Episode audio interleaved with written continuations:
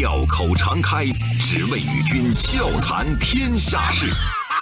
傲视群雄，我等另类论古今。江山炫美，风流人物尽在其中。湖河西江，百川流水总向东。中央人民广播电台经济之声，高丽掌门笑傲江湖，重返江湖，独骑笑傲。笑傲江湖，我是高丽。不管在世界上哪一个国家，如果要评选出这个国家国民心目当中最伟大的国人，一般当选的估计都是本国有着特别惊人贡献的英雄人物，比如说拿破仑之于法国，丘吉尔之于英国等等。但是在上个世纪90年代的澳大利亚，被民众视为最伟大的澳洲人的，并不是土生土长的澳洲白人，而是一位黑头发黄皮肤的华人。英国女王曾经亲自给她颁发了最高荣誉勋章，戴安娜王妃也热情地赞扬她的成就。美国《时代周刊》曾经把她设为封面人物，甚至在她去世27年以后的今天，澳洲人都还记着她的名字，建造了很多的纪念碑来纪念这位英雄。这位华人就是我们本期《笑傲江湖》的主人公张任谦。能赢得澳洲人的尊敬，确实是一件很不可思议的事情。因为张任谦长着一张非常中国的黄色面孔，少年时代他接受的也是中华传统文化教育，所以这个问题就来了：张任谦为什么能获得这么大的荣誉呢？纷返江湖，独起笑傲，高丽掌门笑傲江湖，敬请收听。1936年，张任谦出生在中国上海，他的祖籍是广东东莞。可能是广东人的血液里面都流淌着那种外出闯荡的因子吧，所以他的前半生可以称得上是颠沛流离。在他刚刚学会走路的时候，日本全面侵华战争爆发了。彼时的上海虽然是远东地区数1数2的繁华城市，但也在战争的阴霾之下显得格外的恐怖，格外的压抑。很多有门路的达官贵人都逃走了，张任谦的父母也决定离开。他们原本是出生在澳大利亚的华裔，因为思念祖国才回来的，但是没有想到祖国竟然会迅速沦陷到日本人的手里。为了保全几个年幼的孩子，张任谦的父母带着他们到了新加坡和缅甸去避难。但是异国他乡终究不是一个让人心安的归处，所以在国外漂泊了1年之后，张任谦再次被父母带回到了中国。这一次他们选择了香港作为新的定居地。张任谦的绝大部分童年时光都是在香港度过的，在这个地方，他既接受了英文教育，也接受了传统的儒家教育，故国的文化已经在他的身上打下了深深的烙印。战火连天的乱世，张任谦在父母的庇佑之下安稳地成长着，但是灾难在不知不觉当中已经来了。在张任谦12岁那一年，他的家庭发生了一场巨大的变故，母亲因为乳腺癌去世了。其实就在医学发达的当下，在今天还会有无数的女性因为乳腺癌失去生命，更何况是半个世纪以前。可想而知，张任谦的母亲在去世之前遭受了多少病痛的折磨。眼睁睁地看着母亲离去，还是一个孩子的张任谦放声痛哭。我在想，可能每个人在遭遇至亲至爱生离死别的时候，都会有那么一刻在假设，如果医生的医术足够高明，是不是我的亲人就不会死？当然张任谦也不例外。所以这个12岁的小少年，当时在他的心里就埋下了一颗种子，那就是今后我要学习医术，让人世间少一些痛苦和绝望。1953年，16岁的张任谦踏上了澳洲的土地，就读于悉尼的一所高中。澳洲的生活是比较闲适的，悉尼呢更是一个风景迷人的城市。但是张任谦却克制住了年轻人贪玩的天性，因为他一刻也没有忘记过自己学医的理想，始终在学业上极度的刻苦。他渴望能够考进一流的大学学习医学。东方人身上具有的这种勤奋和聪明，张任谦一样都不缺。所以高中毕业以后呢，他就以优异的成绩被悉尼大学录取，开始正式攻读医学。悉尼大学呢是世界顶尖高校，云集了各路的精英。在这个地方，张任谦孜孜不倦地向医学界的大咖学习。在1960年取得了一级荣誉医学学士学位，2年之后他又取得了外科学士学位。虽然已经是拿到了2份学位证书，但是张任谦没有想到一个更大的惊喜在等着他。周一到周五早间5点，下午4点，欢迎收听高丽掌门笑傲江湖。请在公众微信搜索“经济之声笑傲江湖”，记得点赞哦。因为张任谦优异的表现，澳洲排名前列的圣文森特医院向他抛出了橄榄枝，他成为这家医院的实习医生。在这个地方，他遇到了对自己一生影响非常深远的恩师马克·沙纳汉。沙纳汉何许人也啊？容许我给各位介绍一下，沙纳汉是当时澳洲最负盛名的心脏外科医生之一，可以说是心脏外科方面的执牛耳者。在这样的一位导师身边工作，张任谦的医术取得了突飞猛进的进步。他还先后去了英国和美国进修学习。等到1972年重返澳洲的时候，张任谦已经是一位医学领域的精英人物了。很快，张任谦就崭露头角。当时世界医学领域的重大难题之一就是心脏移植。澳洲在1968年曾经有过一次心脏移植手术，但是最后呢，病人因为排异反应不幸去世。这场手术呢是以失败告终。心脏移植手术让很多医术精湛的老教授们都摇头表示束手无策。首例心脏移植手术的惨败让澳洲的医生们望而却步，但是张任谦没有丝毫的畏惧，他进入到了这个领域。张任谦呢，当时做了2手准备，一方面他向自己的导师请教经验，紧锣密鼓地进行各种各样的试验；另一方面，他一直密切留意着抗排异药物的研发动向，因为这种药物对于手术的成功是至关重要的。皇天不负有心人，1980年抗排异药物被成功研发出来，张任谦欣喜若狂。他迅速利用自己在悉尼大学以及从医多年积累的人脉，募集了资金用于进一步的研究。1984年，张任谦在澳大利亚医学史上书写了浓墨重彩的一笔，他的心脏移植手术成功地挽救了一名病人，这是澳洲医学史上第一次成功的心脏移植。这以后呢，成功接踵而至。在接下来的日子里，慕名而来的病患越来越多，很多人在张任谦的帮助之下重获新生。据统计，张任谦一生所做的心脏移植手术成功率高达 91%。 一个人的力量毕竟是有限的，张任谦从来不藏私，他慷慨地把自己的技术和经验和同行们分享，希望能够拯救更多病人的性命。人心妙手，德才兼备，这位来自中国的张医生得到了澳洲人民发自内心的敬仰。可是让人万万没有想到的是，正值盛年的张任谦竟然被一起离奇的枪杀案夺走了生命。那是冬天的一个早晨，醒了却不想起，就打开了收音机。从此笑傲江湖是我每天的必听。现在节目改到了早晨5点，我努力醒来，可是很困难，但困难没有办法多，我可以回放啊。以前是听了再看，现在是边听边看。看是因为文章的吸引力，故事里有无私奉献的科学家，浓情蜜意的爱情，励志的人生，篇篇故事都充满了正能量。并且还能看见小编精心准备的插图哦。听是因为第一次听到高掌门的声音，就像磁铁一样被吸牢了。这样接地气又充满正能量的好节目，不会因为改变时间而让我放弃的。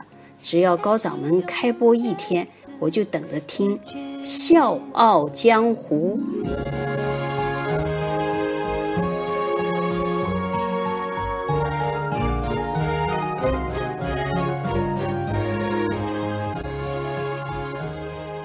那是1991年7月4号，张任谦开车经过悉尼莫斯曼区的时候，两个马来西亚华裔开着车朝张任谦的车撞过来，然后呢，企图把张任谦拉出来进行勒索。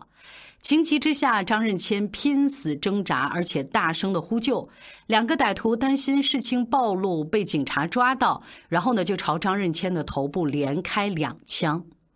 2声枪响之后，澳洲人民引以为豪的英雄就此闭上了双眼。警方抓获2个行凶歹徒之后，经过审问得知，他们是在一本杂志上看到了对张医生的报道，觉得他一定会很有钱，想向他敲诈300万澳元。没想到张医生会大声的呼救，他们担心张医生记住了他们的样子，干脆一不做二不休，杀人灭口。2个犯人分别被判18年和26年。他们为了一己私欲行凶杀人，毁掉的却不只是张任谦的生命，而是千千万万心脏病人的希望。如果张任谦没有死，他的医术还能救很多的人。逝者已矣，生者却没有忘记。澳洲人为张任谦举办了盛大的葬礼，民众络绎不绝地赶过来，只为送别这位医学巨人。澳洲政府决定在60分的澳洲邮票上印上张任谦的肖像。1999年，张任谦当选为本世纪最伟大的澳洲人，由澳大利亚总理亲自颁奖，张任谦的女儿代替父亲领奖。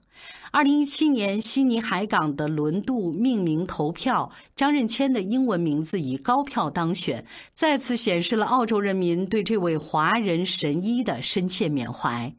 除此之外，澳洲政府牵头成立了以张任谦名字命名的心脏研究所，持续对心脏病进行研究。张任谦医生的事迹也吸引了无数民众踊跃捐款，给医学研究带来了充足的资金。1996年，戴安娜王妃为张任谦心脏研究所揭幕。时至今日，这个研究所已经为世界上很多的心脏病患带来了福音。桃李不言，下自成蹊。身上流淌着中国血液的张任谦，不但是澳洲人的骄傲，更是华人的骄傲。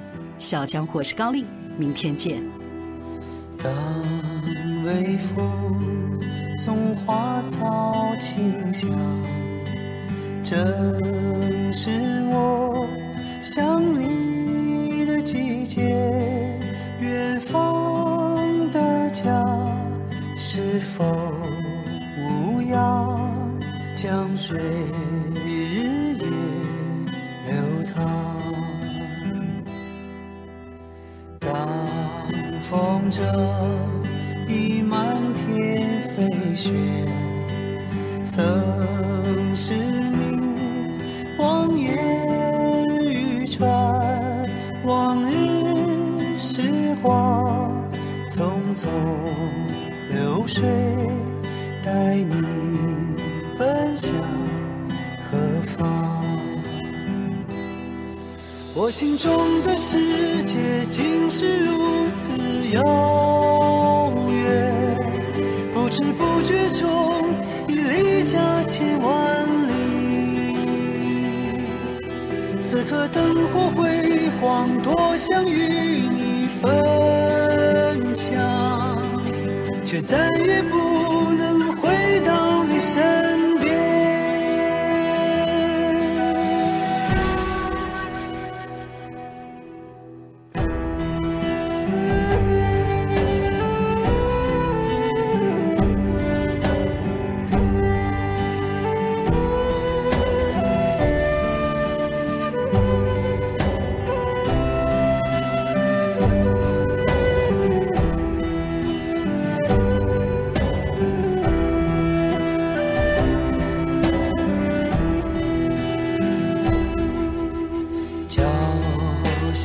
醉，有万水千山，却言不过对你的思念。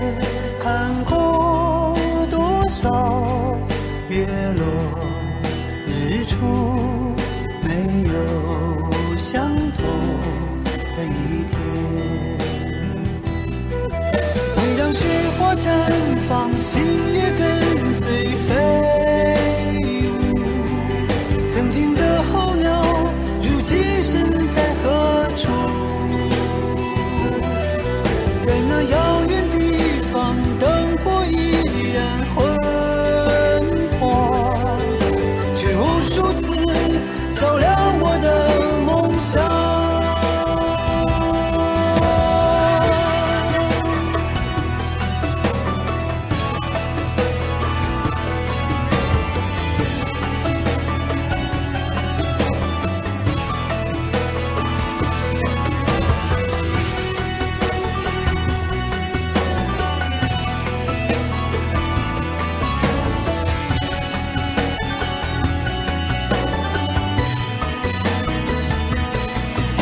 心中的世界竟是如此遥远，不知不觉中已离家千万里。在那遥远地方，灯火依然昏黄，却无数次照亮我的梦想。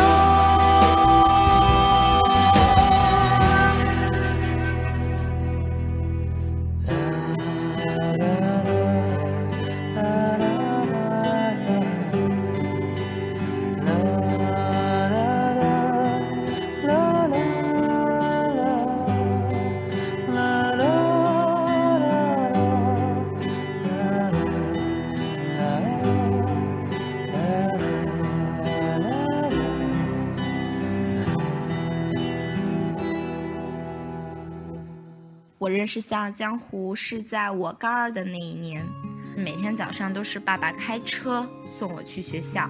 一次偶然的机会，我就调了频道，听到了《笑傲江湖》，觉得《笑傲江湖》里面的内容特别好，声音特别好听，于是就很喜欢这个节目。然后一次听到高掌门推荐他的微信公众号，我就立马回家搜了你的微信公众号，里面有以前的一些节目，我就会时不时的拿出来看以前的节目。因为作为一个学生，能够通过您的节目去了解一些我不知道的一些事情，特别的充实吧。所以我很谢谢高掌门，有很多次在写作文的时候突发灵感，然后想到了您的节目，然后我就会把它写下来，而且还会得高分很感谢你陪了我2年，希望你继续将这个已经办了3年的节目继续办下去。我呢会继续支持您，高掌门加油我们都是好孩子，异想天开的孩子，相信爱可以永远啊。